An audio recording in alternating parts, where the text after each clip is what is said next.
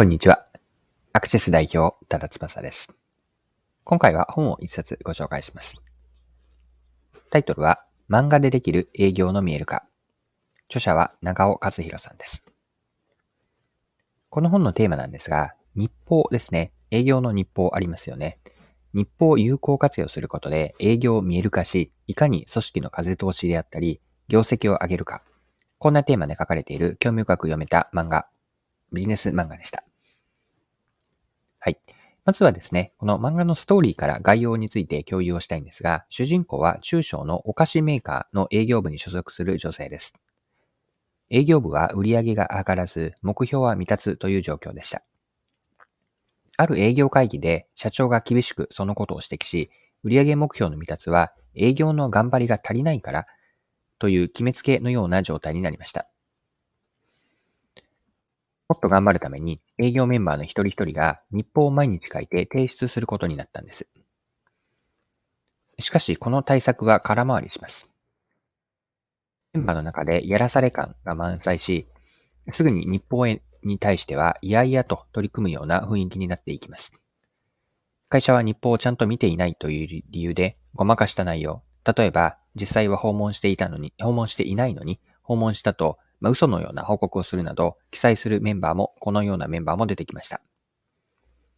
そこで日報を変えるために、まあ、立ち上がったというか、主人公の女性は大学時代から憧れだった他社の先輩のアドバイスをもとに日報を有効活用することを会社に提案します。主人公は日報を抜本的に改善するプロジェクトリーダーに選ばれて、日報営業の業績を上げるツールに変えていったんです。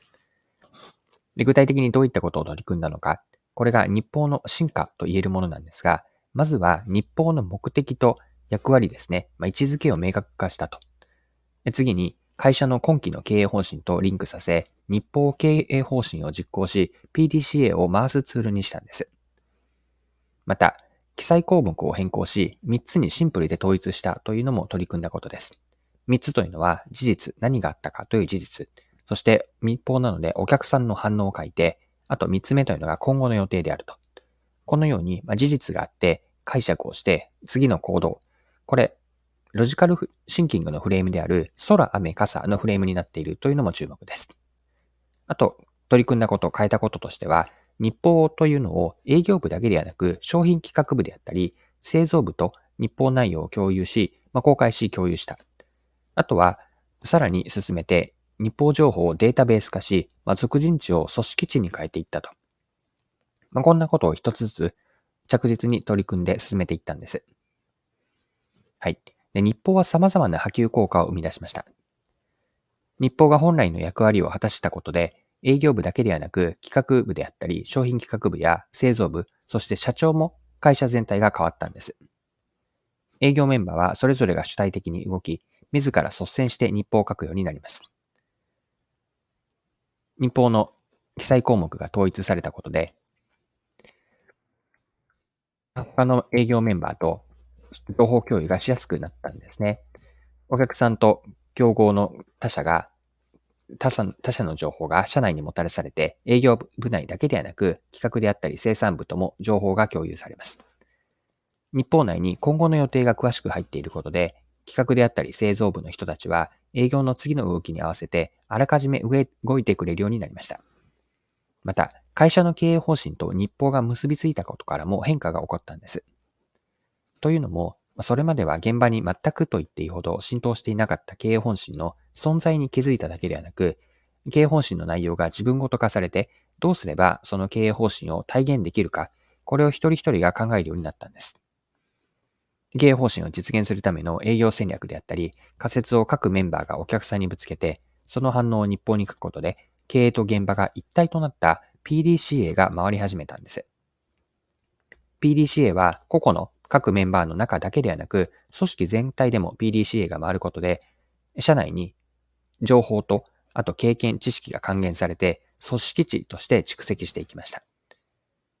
経営と現場が戦略から実行、そして振り返りのすべてでつながって、営業、企画、製造、まあ、経営の皆がお客さんと競合に目を向けるという大きな変化が起こったんです。以前の内向きの姿勢で売上目標未達の原因を他人であったり他部署のせいにするまあ、犯人探しをするような状況から、お客さん目線、お客さんの方に目を向けるという外向き姿勢に日報は書いたんです。はい。で、この漫画のストーリーでは当初、売上目標の未達が営業、うん、売上目標の未達が、まあ、常に起こるという状態化し、問題解決の体裁をなしていませんでした。具体的には、営業会議では立場が上の人間、まあ、つまり社長が現場メンバーに対してちゃんとやっているのかであったり、頑張りが足りないと決めつけて、だからもっと頑張って営業するために行動管理すべきという精神論を振りかざすだけだったんですね。解決策として決まったのは、社長命令での頭ごなしでの日報の導入です。売上未達の真の原因を追求することなく、まあ、つまり本当に解くべき問題が設定されないまま、売上目標の未達に対しての解決策として、営業担当者は毎日日報を書いて提出すると。まあ、こんな解決策、方針になったわけです。まあこれでは問題の解決にはなっていないんですよね。望ましいのは解決策に入る前の適切な問題設定です。営業の頑張り云々よりも、もちろんこれも問題を発生させている要因としてゼロではないとは思いますが、それよりもこれから言う次のような本当の問題まで掘り下げるべきなんです。目標未達の原因として例えば考えられるのは、お客さんの置かれた状況であったり、ニーズ、お客さんのニーズを全然理解できていないと。またお客さんだけではなく、競合についても把握しておらず、社内に目を向けると経営方針が現場に全くと言っていいほど浸透していないわけで、あとは組織が各部署、営業、商品企画、生産、各部署がバラバラな動きをして連携していないと。もう一つ見過ごせないのは事業戦略であったり営業戦略がないことなんですね。戦略がないので何を具体的にやるかの方針がなく、各組織と組織内のメンバーがそれぞれ勝手に動いているだけの状態でした。このように見て俯瞰をしてみると、お客さんのを見ておらず、まあ、競合が把握されず、また社内においても問題があって、これはつまり戦略のフレームである 3C ですね。カスタマー、コンピティター、カンパニー、お客さんと競合と社内。これら3つの C の全てにおいて構造的な問題がありました。要因が複合的に絡まって、最終的な事象として営業からの売り上げが振るわないという状況に陥っていたわけです。よってですね、その根っこから改善しないと問題解決にならないわけなんですが、漫画のストーリーでは営業の頑張りが足りないという決めつけで、日報を毎日提出するという安易な解決策になりました。まあ、当初は、よって全然と言っていいほど日報は機能しなかったんですが、先ほど見たような日報を新しく過程で問題原因を順番に潰していって、問題解決する手段として日報が有効活用され始めます。日報の位置づけや使い方をブラッシュアップし続けて問題解決の精度を高めていった。この問題設定と問題解決、この観点からも興味深く読める一冊です。